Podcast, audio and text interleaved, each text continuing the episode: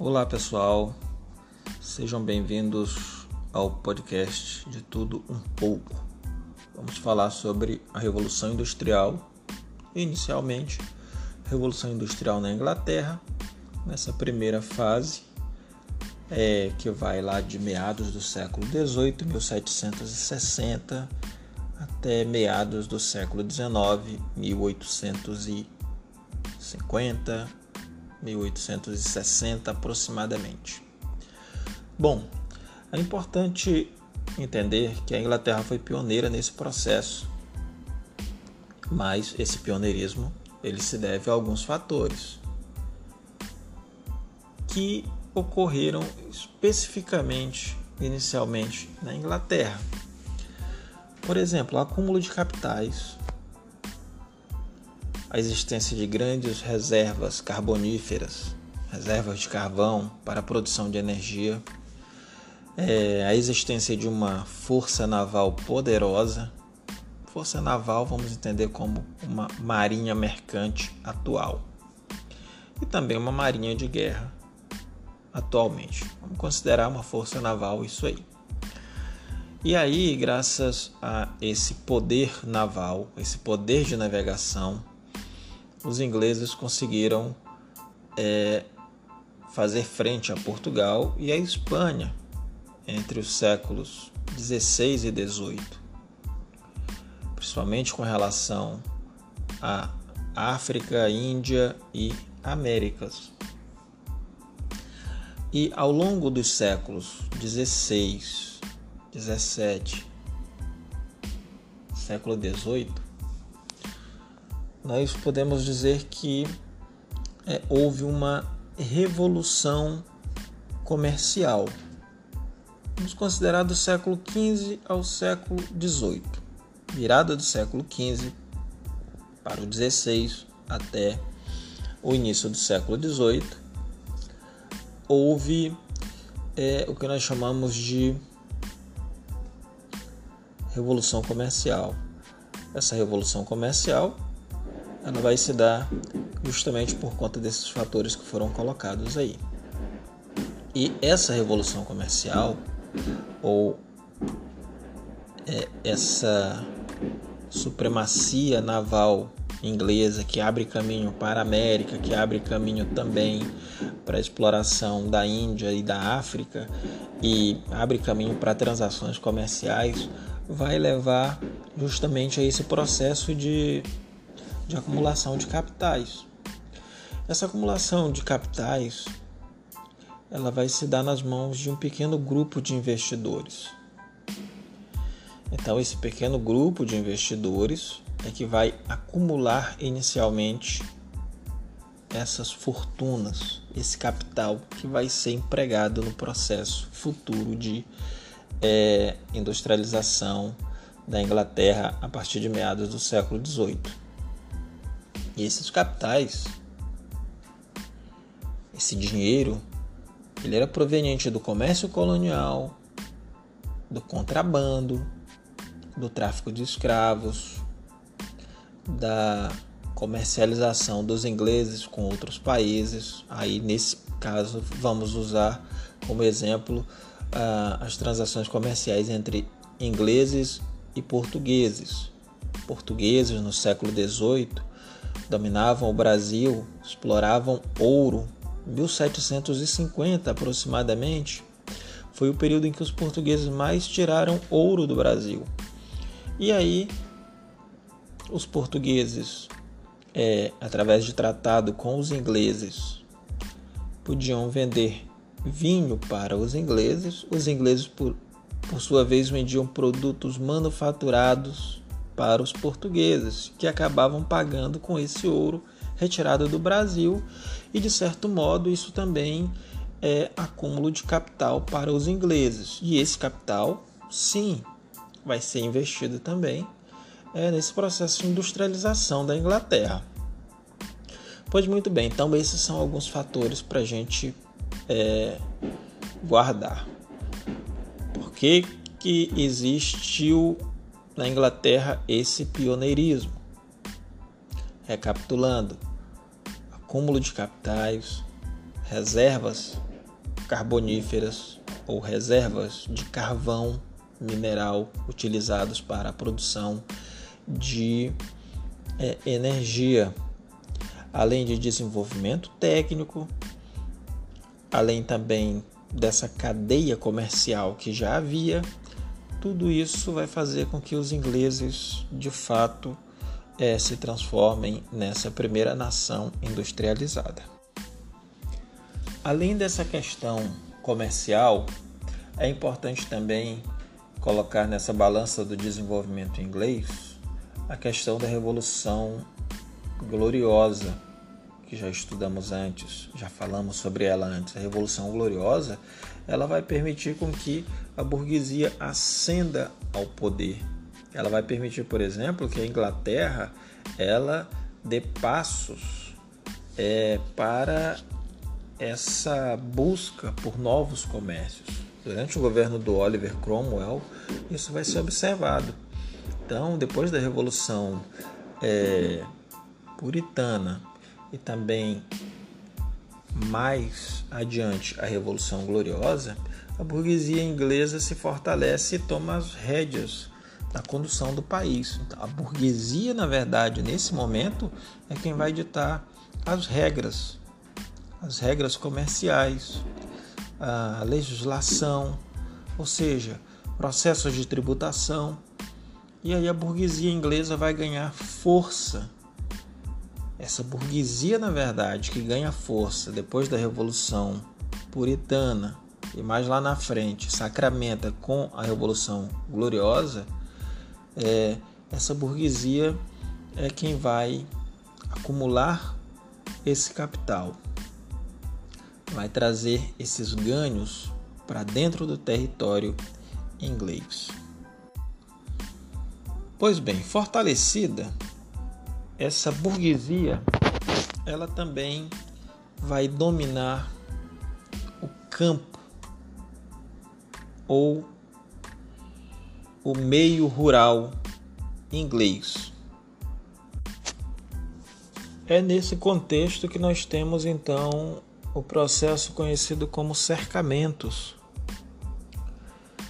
que justamente o cercamento da, das áreas de terras que eram comunais, herança ainda do processo feudal, do modo de produção feudal. Esses cercamentos passaram a ser uma dinâmica, ou seja, como o próprio nome diz, cercamento de propriedade, cercamento de terras que em outro momento eram terras é, comunais, comum a todos, e aí essas terras passam a ser propriedade particular. É, esses cercamentos, eles vão produzir uma grande massa de pessoas sem terra, sem trabalho, sem ter onde produzir no campo. Então, muitos camponeses vão deixar de ter trabalho no campo e vão procurar o caminho das cidades. Vão buscar trabalho nas cidades e, obviamente, vem um problema é, da, da questão de que as cidades não estavam é, preparadas para essa, para esse contingente de pessoas e acabam se tornando lugares realmente é, extremamente, pode-se considerar, é, agitados, com falta de trabalho, um grande número de é, pedintes, falta de habitações próprias, ou seja, um processo de urbanização acelerado se impõe naquele momento. O crescimento da população é, e aí as questões sanitárias, as questões sociais que são também colocadas nesse balaio nesse momento, não é? Isso vai fazer é, explodir um crescimento demográfico De certo modo, isso vai ser bom para as cidades, no sentido de que as cidades abrigam fábricas e essa população que chega, ela é usada nas fábricas como mão de obra barata. E essa mão de obra barata é que será explorada nesse processo inicial.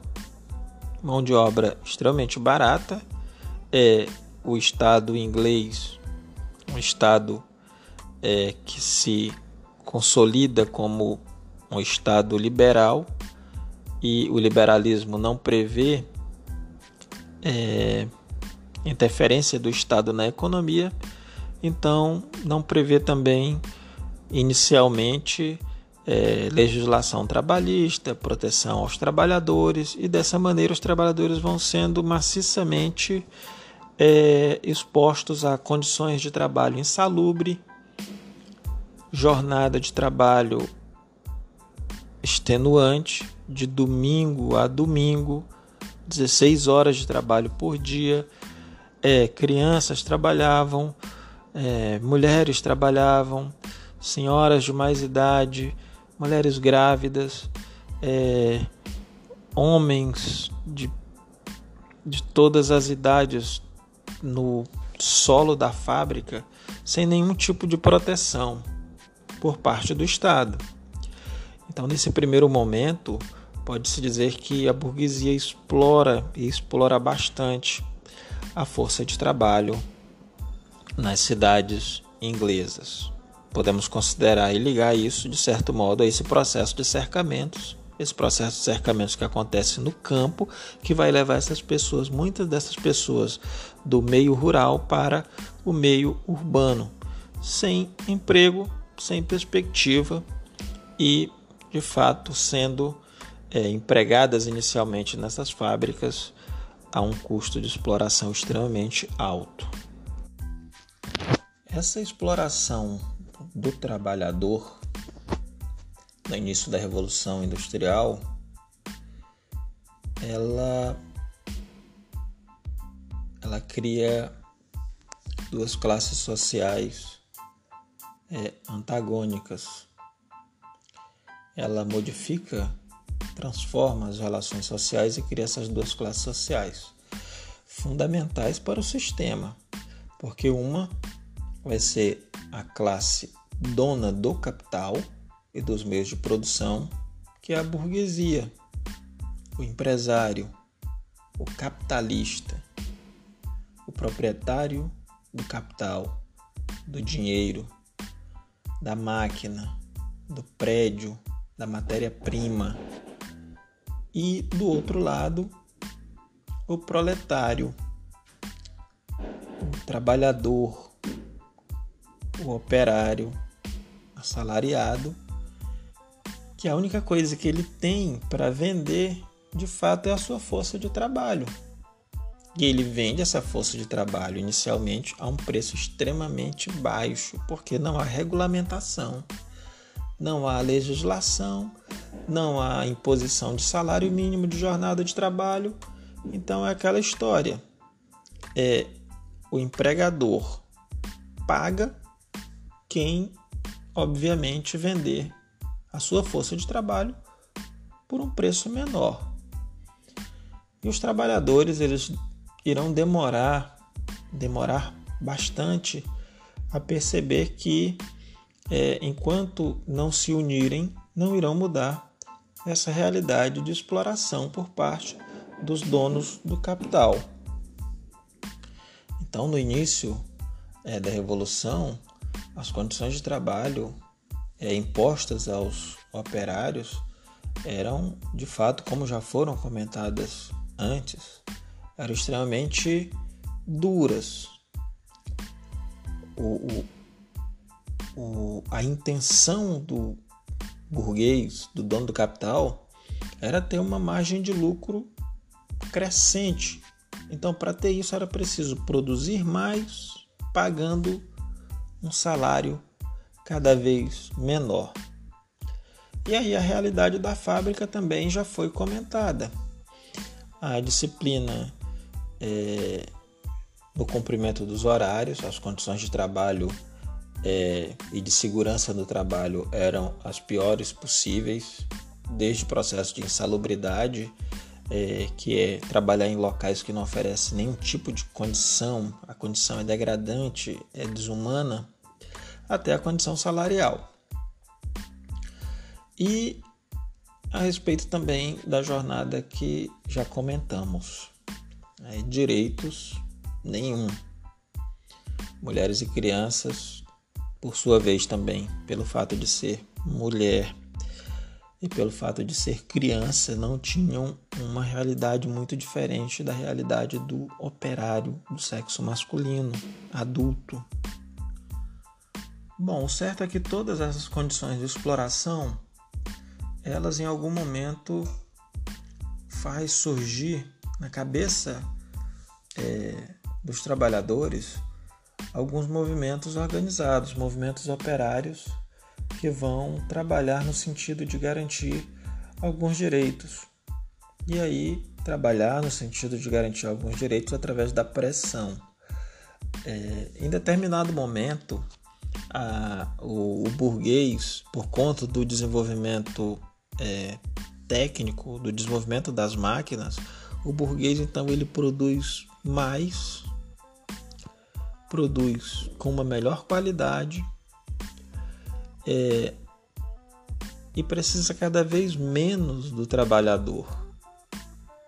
Então, é, um trabalhador operando uma máquina para a época moderna, que produzia bastante, ele acaba substituindo, a máquina acaba substituindo facilmente o trabalho de trinta, quarenta, cinquenta trabalhadores, uma máquina operada por um trabalhador. Bom, é, nesse momento o trabalho, de certo modo, ele começa a se especializar. A divisão do trabalho é uma marca constante do processo de industrialização. A especialização também é, para o trabalho é também uma marca do processo de industrialização. Então, movimentos operários é, organizados, eles vão trabalhar no sentido inicialmente de tentar reverter esse processo de desemprego por conta da substituição em relação às máquinas. É preciso, então, quebrar as máquinas para garantir o emprego do operário, mesmo em condições ruins e insalubres. Esse primeiro movimento vai ser conhecido como o movimento ludista. É um movimento, até certo ponto, é...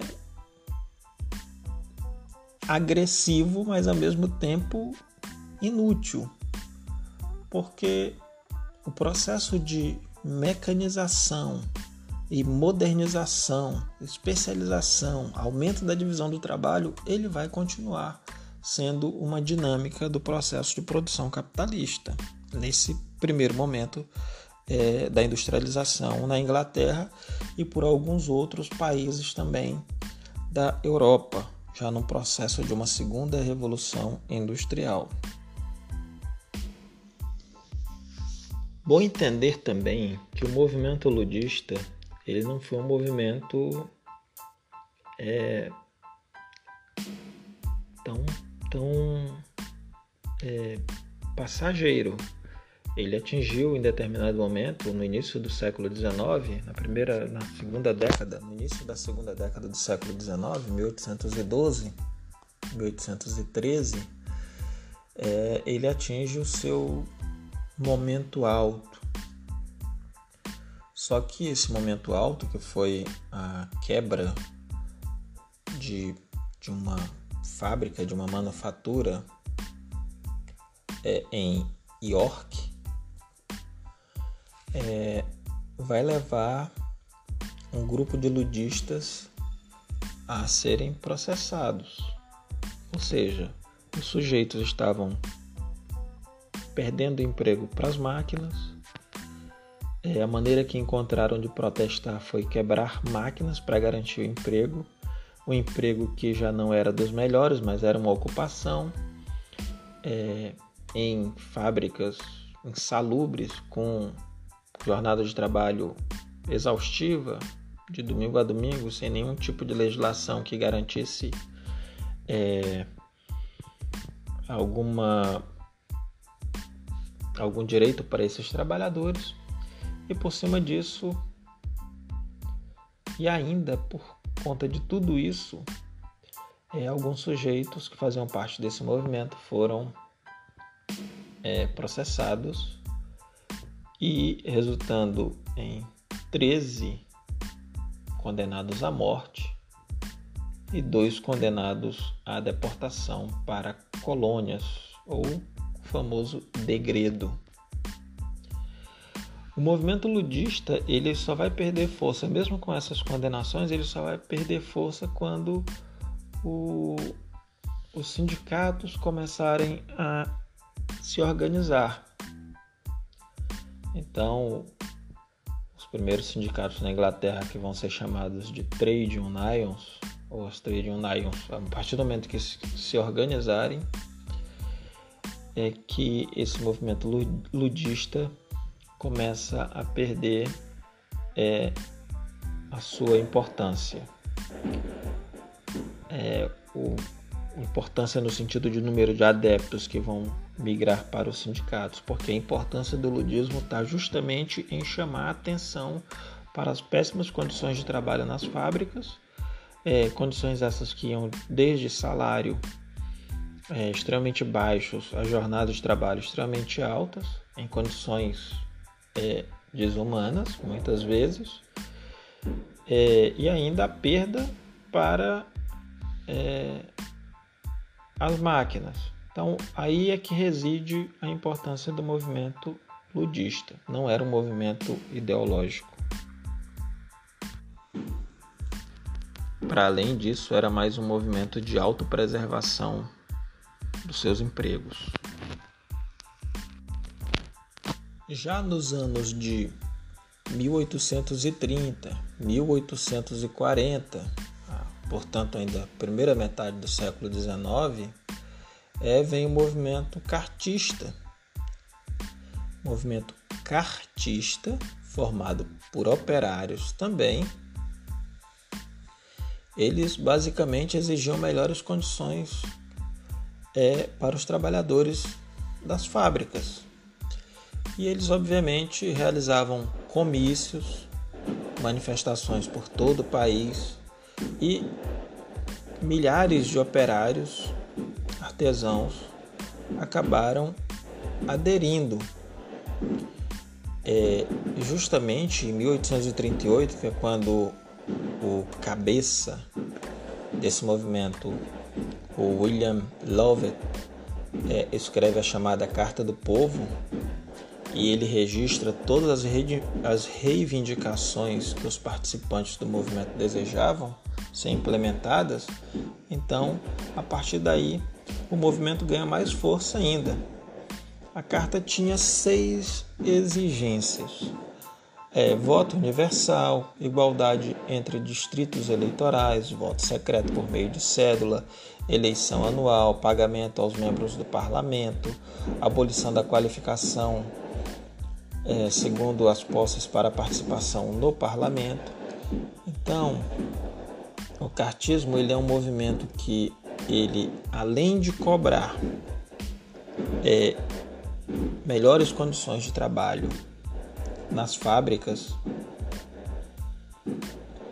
ele vai também é, exigir do parlamento inglês uma legislação que atenda também é, em questões que facilitem o acesso dos trabalhadores à, à política, por assim dizer, porque voto universal significa isso, qualquer pessoa poder votar é, nos seus candidatos.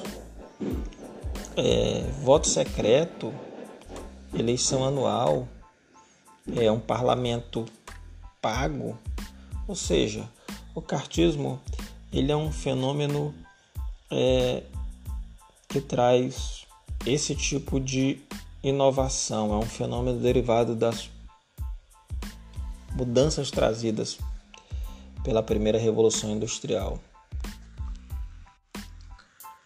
Ainda continuando no movimento cartista, o movimento cartista, é, em que pese ele ter sido muito melhor organizado, se ele for comparado ao movimento ludista, ele ter essa, essa maior organização, essa perspectiva de pressionar o parlamento para, é, de fato, é, fazer transformações sociais, de fato, profundas na Inglaterra, eles acabaram não tendo o sucesso que esperavam inicialmente. Então, é, o parlamento se reuniu e, e acabou não aprovando nenhuma das seis petições. O parlamento não aprovou nenhuma das seis petições da Carta do Povo. E, para além disso, o movimento foi reprimido pelas forças do Estado. O movimento, seus simpatizantes, é, as lideranças é, foram presas e o movimento foi perdendo força. É, em mil oitocentos e quarenta e oito, aproximadamente, mil oitocentos e quarenta e oito, é, os cartistas ganharam um novo fôlego, tentando preparar uma manifestação que reunisse pelo menos meio milhão de trabalhadores.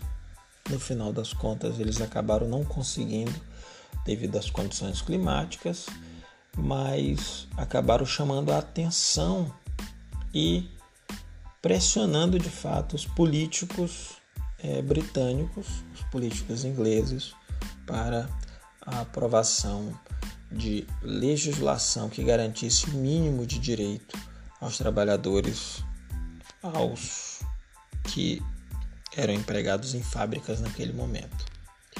Crianças, mulheres, idosos. Pois bem, para encerrar esse episódio, vamos ficar com dois exemplos a respeito de como era a proteção ao trabalho infantil. Proteção entre aspas. É, em mil oitocentos e trinta e três, a lei dizia o seguinte na Inglaterra: é, uma criança teria direito a uma hora de almoço e jornada de doze horas, doze horas, se tivesse entre catorze e dezoito anos. E se tivesse entre nove e treze anos, uma jornada de oito horas de trabalho por dia e